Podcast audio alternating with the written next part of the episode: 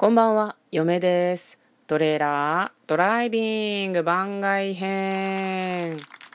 はい、始まりました。トレーラードライビング番外編。この番組は映画の予告編を見た嫁と婿の夫婦が内容を妄想していろいろお話ししていく番組となっております。運転中にお送りしているので安全運転でお願いします。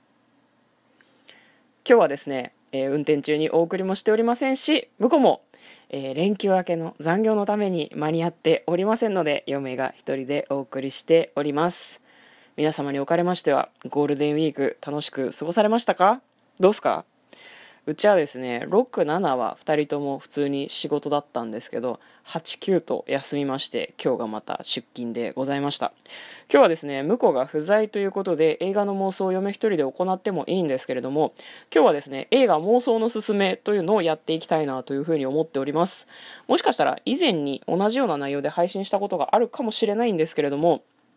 全部の回をくまなく聞かれている方ばかりでもないのかなと思うので、私と婿が2018年の10月だったかな？ぐらいからずっと行っております。映画の妄想というのをですねあの皆さんにご説明しそしてできればやってほしいなというふうに思っております。欲を言えば音声配信の中とかで映画見に行く前に妄想しておいて内容を妄想しておいてで見終わった後にそれを聞き返して合ってたか合ってなかったかっていうのを確認するっていうのはなかなか面白いことなんですね、まあ、あとこれラジオトークというプラットフォームで私と向こうは配信しているんですけれどもなんかうん。話をする言い訳になるんですよね。言い訳というか言い訳って言葉が悪いけど理由になるんですよね。映画の妄想をしてみよう。映画の予告編を見て感想を話そう。え普通にざくばらに話してももちろんいいと思いますしそっちの方が来やすい心やすいやりやすいっていうふうに思われる方もいらっしゃるかなとは思うんですけど12分間まあ、時間がね決められてるから、まあ、12分マックス喋らなくてもいいんですけど2人なり一人なりでこうこの映画の予告編を見て予告編の内容はこうだったけどあれはちょっともうちょっと教えてくれてもいいのになとかあそこに出てきたあの人はきっと主要な人物を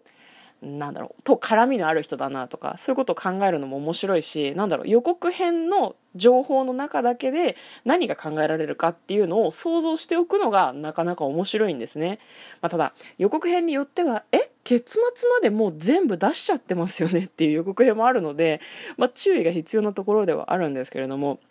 私と向こうはですね、えー、アプリ映画 .com というのを使用して妄想する映画を探しております。日本中各地で公開されるあまたある様々な映画をほとんど網羅しているのが映画 .com のアプリというふうに私たちは思っております。なんかね、こう、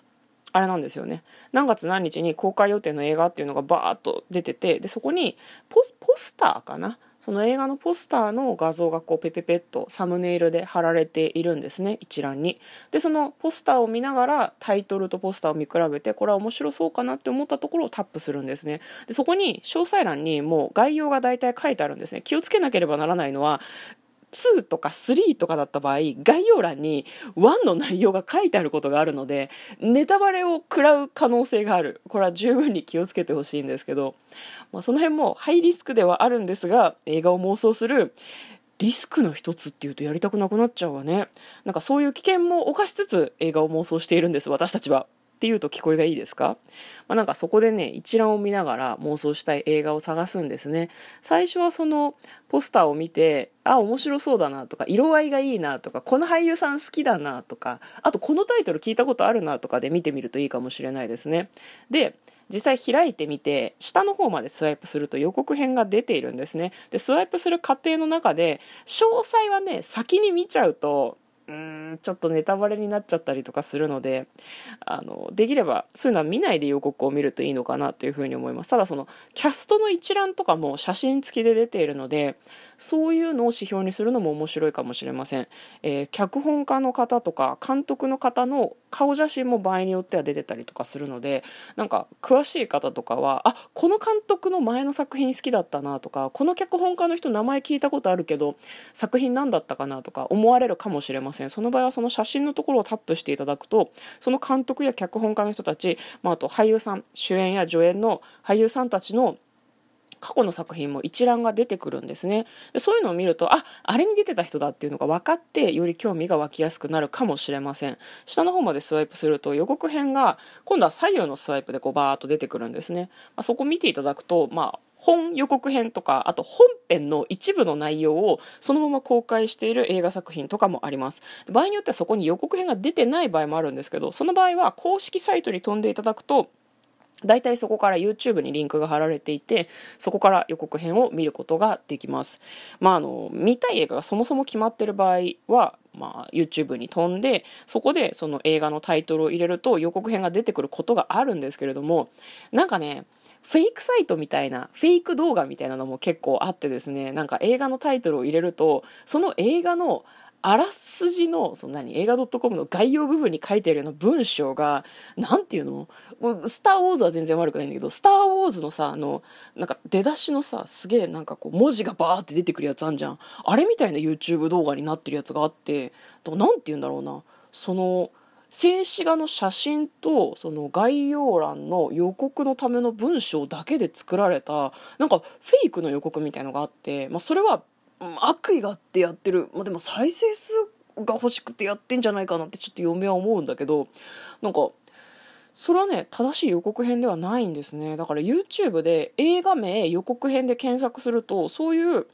フェイクのサイト本当の予告編じゃないやつが出てきちゃう時があるのでそういう意味でも映画 .com から探して、まあ、映画 .com でもね検索欄があったりとかするのでそこから探して飛んだ方がまあ確実かなと思います。フェイクを踏むとえこれ違うじゃんっていうのを繰り返してるともうなんか妄想するのもめんどくさくなってきちゃうからなんかそういうテンションのだだ下がりを起こさないためにえーと、あれですね映画 .com さんを利用するのがまあいいかなというふうに私は思っております。そういつもお世話になっております映画 .com さん。で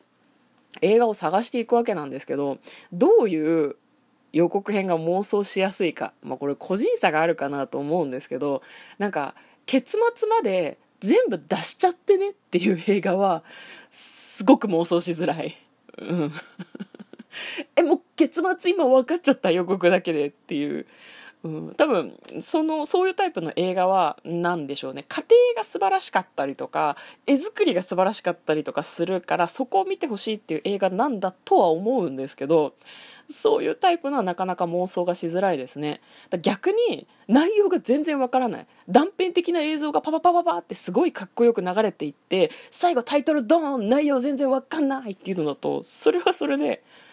何も妄想するきっかけがないから難しい。だからその内容言い過ぎ予告編と内容言わなすぎ予告編は両方とも難しい。ででもねそういう予告編はえっ、とね結構スタイリッシュであることが多いのでそれは割といいですね、うん、サスペンス。あんまり社会派じゃないホラーとかサスペンスとかなんだろうちょっとした世にも奇妙な物語みたいな感じのお話えちょっと不思議な話不条理な話っていう感じの、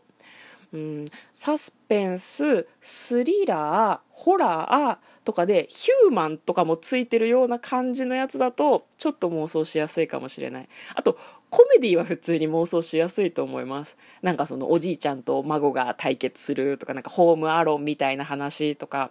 まあそういうギャグ的な内容だと結末どうなるんだろうなとかを結構面白おかしく妄想できるかなと思います、まあ、あと妄想しづらいのがあれですね。ドキュメンタリー。うん、ドキュメンタリーはだって実際に存在する人たちのお話だからあんまりその大々的に茶化せないなとかあんまり面白おかしくしちゃうとだってこれ人が亡くなってる話だよねとか思うとなんか途中で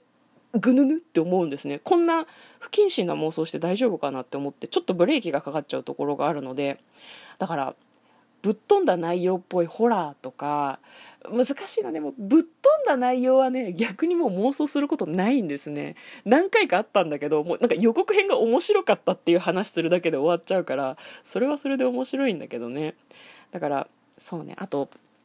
探偵ものとかも面白いんだけどあまりにも頭を使うタイプの話だったりとかすると難しい。うん。まあ、あとあれかねその妄想ってどうやってやっていいかわからないなとかうまく妄想できるかわからないという方たちはですね別にそんな私たちもうまく妄想できてるわけじゃないし自分たちが楽しければいいじゃんいいじゃんっていうふうに思うんだけどやりやすいのは結構アニメ作品とかお子さん向けの作品とかだとストーリーがすごく分かりやすいんですね。だからそういう作品とかで、まあ、自分がねもともとの内容を知らなくてもあの犬が黒幕とか結構自由に妄想ができます。きっとあのヒーローがあのヒロインを助けるんだけど実はヒロインがとかそういうなんだろうな役割が見た目ですぐ分かるような作りにお子さん用の、えー、アニメとか映画とかってなってるので妄想がしやすいかもしれません、まあ、あとは「ドラえもん」とか「クレヨンしんちゃん」とかああいう作品はその予告編も見ていてすごく面白いし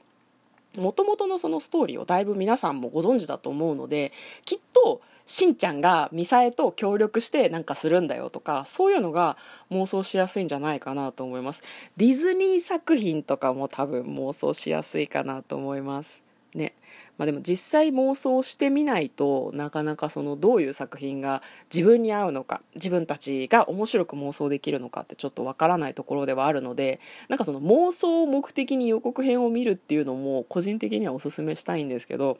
まああれですね。できればその映画を見に行く前に映画の予告編をもうすでに見ちゃってるとか見ちゃおうかなって思ったら見て内容妄想してみるっていうのもいいかなと思います。ただその完全にフラットな状態で何にも予告とか見ないで映画見たいんだよっていう人にはそんなにおすすめできることではないんですけれどもよかったらお友達と一緒にとかあとお一人でもやってみると楽しいんじゃないかなというふうに思っております。結構 Amazon プライムで公開している作品 Netflix の作品とかも、えー、予告が YouTube とかにはね上がってることがあるので見る前に一回妄想してみるっていうのは面白いことかなと個人的に思っております。ネタバレにはうんすごくお嫌いな人は十分気をつけてほしい感じではあるんですけれども。え今日はですね嫁が一人で映画妄想のすすめという回を配信してみました。